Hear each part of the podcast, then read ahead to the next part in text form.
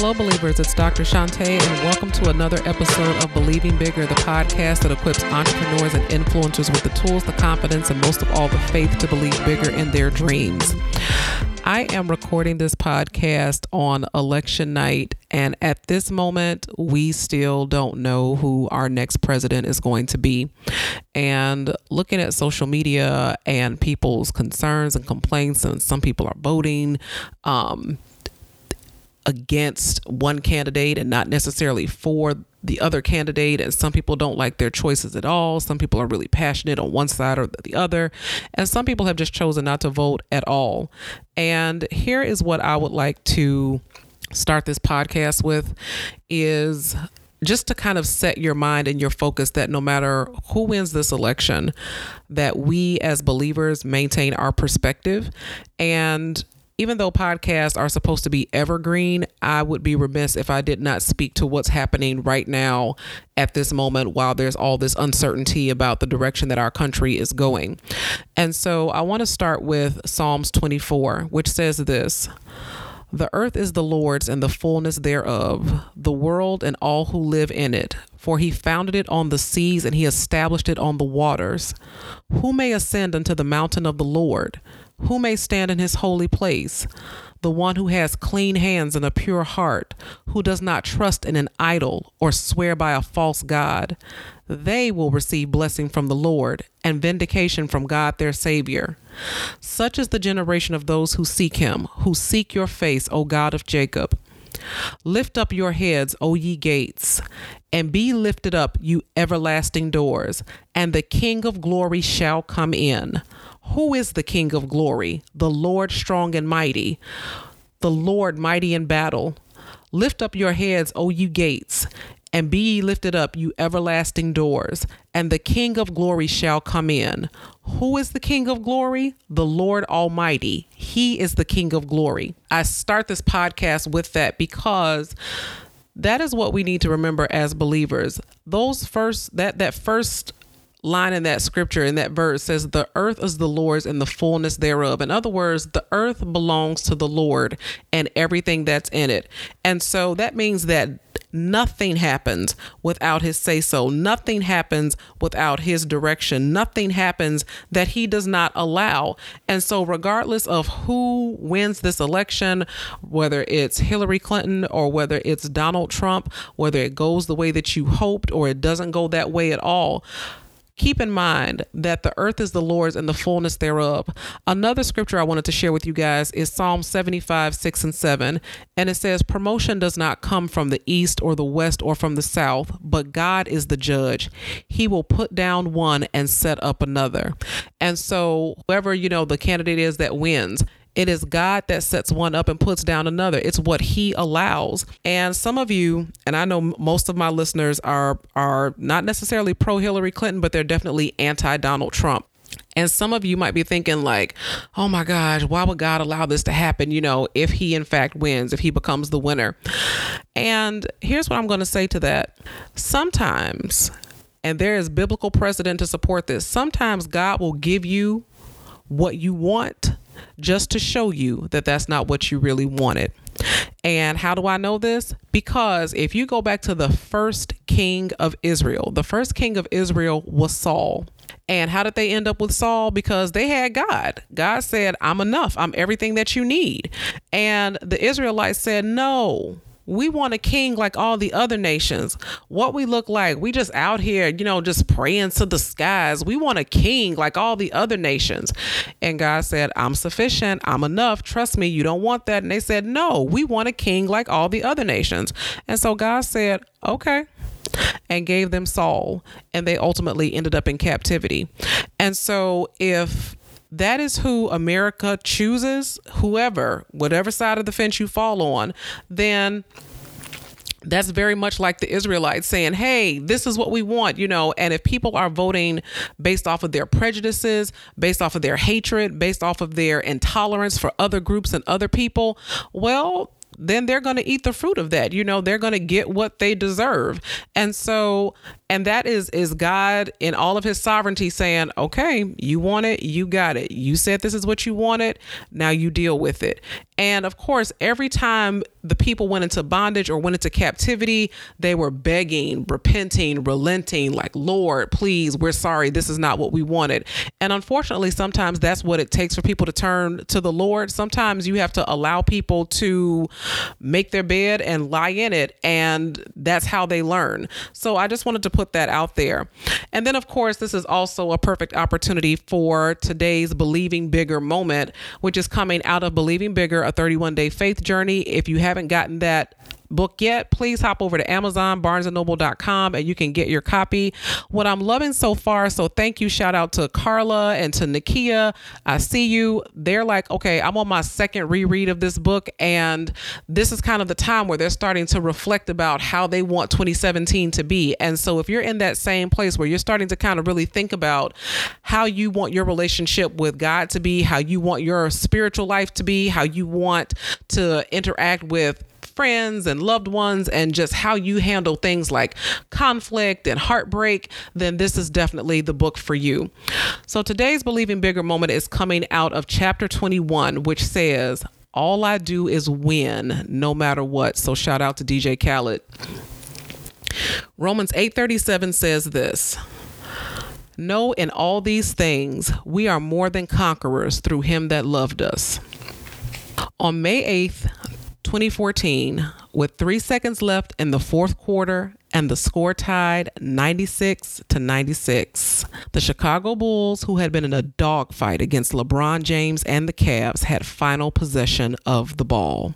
Shooting guard Mike Dunleavy, frantically searching for an open man to inbound the ball, finds and passes the ball to Derrick Rose. Now, with just 1.8 seconds left on the clock, Derrick hoisted up a 21 foot jumper. In that moment, 23,000 fans in a sold out United Center and millions viewing from home fell silent as the ball soared in what seemed like slow motion toward the basket. The final buzzer echoed throughout the stadium as the ball miraculously found its way into the basket. Nothing but net. I didn't realize that I hadn't been breathing, but with the ball in the net, the game over, and a Bulls victory, I feel like I had been shocked back into life. I hopped off the couch like a kangaroo and commenced to scream, fist bump, and happy dance my way all over the house. Although the Bulls would go on to lose the series, it was one of the most electrifying wins and moral victories of the season. I distinctly remember the anxiety, the uncertainty, and the nail biting during each moment of that game. Watching an epic battle between two dominant forces and not knowing the outcome was nerve wracking. For a sports fan, which I am, spoiling the outcome of a game is tantamount to treason. Part of the fun is not knowing. But as Christians, knowing the outcome is actually what keeps us sane during difficult times. As believers, we don't have to wait on the edge of our seats to see what the victory is going to be. We already know that when challenges arise, the deck is stacked in our favor. We can celebrate because we know that God always causes us to triumph.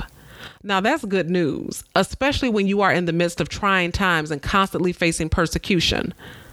Persecution practically defined the early church, and no one knew this better than Saul the Slayer. You know him as Paul the Apostle.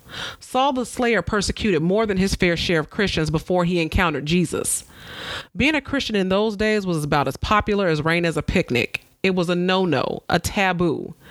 You may have a hard time understanding what life was like for Jesus' early followers because in America, we have the privilege of religious freedom.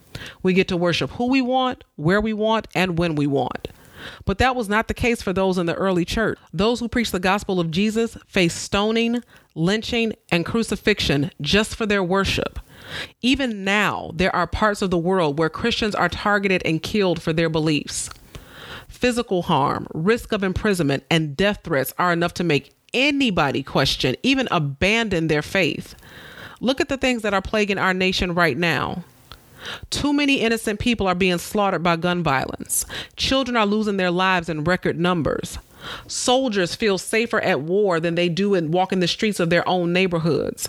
Political corruption is at heights not seen since the days of Caesar. And while greed rises, compassion plummets. The weight of these hardships might leave your faith in shambles and questioning God. But the Apostle Paul offers us a different set of questions to consider. Instead of questioning God, he says this What shall we say to these things? If God be for us, who can be against us? Romans 8:31. Who will bring any charge against those whom God has chosen? It is God who justifies. Romans 8:33. Who shall separate us from the love of Christ?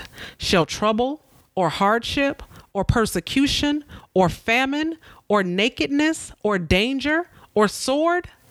The answer to that last question is a resounding no. Despite the casualties lost during the battle, in the end, we win the war. Victory is certain, it is guaranteed. These trials and setbacks are only temporary and cannot compare to the long term victory we have with Jesus. This faith journey will lead you through some trying times and some nail biting experiences. But take heart in knowing that the fight is fixed. The victory is already won. So there is no need to worry and we don't have to be anxious. Jesus took the game winning shot at the cross of Calvary. He's the real MVP.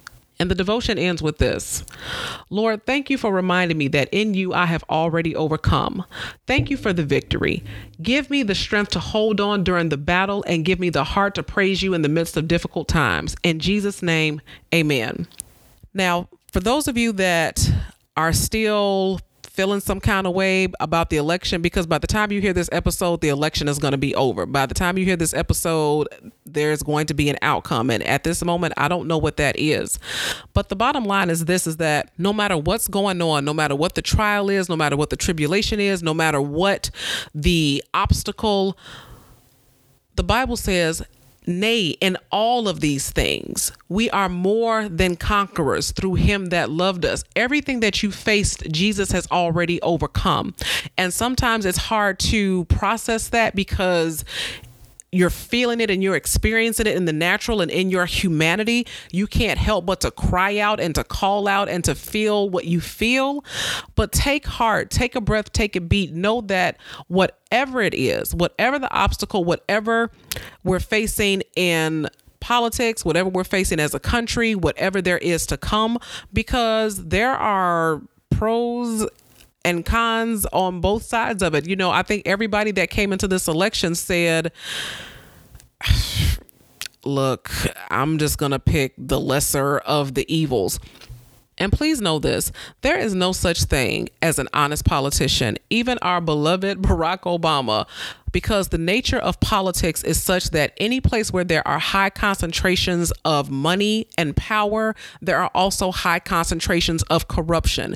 And in order for you to get things done, in order for you to get things done with a party that is opposed to you, you are going to have to make some concessions. You are going to have to do some bending. And in some cases, you're going to have to do some breaking. And in some cases, you're going to have to be doing some things behind closed doors that nobody knows about but you and the person in the the room. That is the nature of politics. And so the Bible says that there is none good, no, not one, which is why Jesus had to come. So let's not lose perspective. You know, as believers, please know this world is not our home. We're not citizens here. You know, we're just passing through. We're sojourners, okay?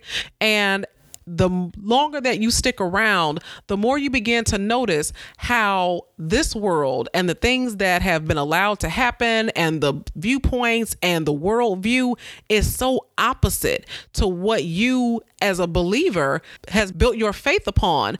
And that is a signal to you that the end is near. And this isn't like a doomsday prophecy or anything like that. So don't get it twisted like, oh, oh Dr. Shante, you just took a turn. No, I'm not saying that.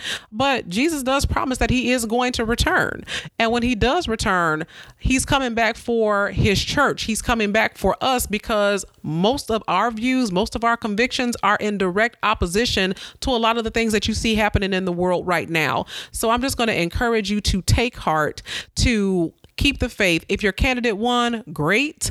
Um, still pray for them. Please know that no matter what, God is still in control and that that is the person that He allowed to be there. If your candidate didn't win, still take heart because God is the same God. He's the same God back then. He's the same God right now. He's the same God that was present when European colonizers came over and dominated the Native Americans in the United States. He's the same God that was there when slavery was taking place. He was the same God that was there when the Holocaust took place.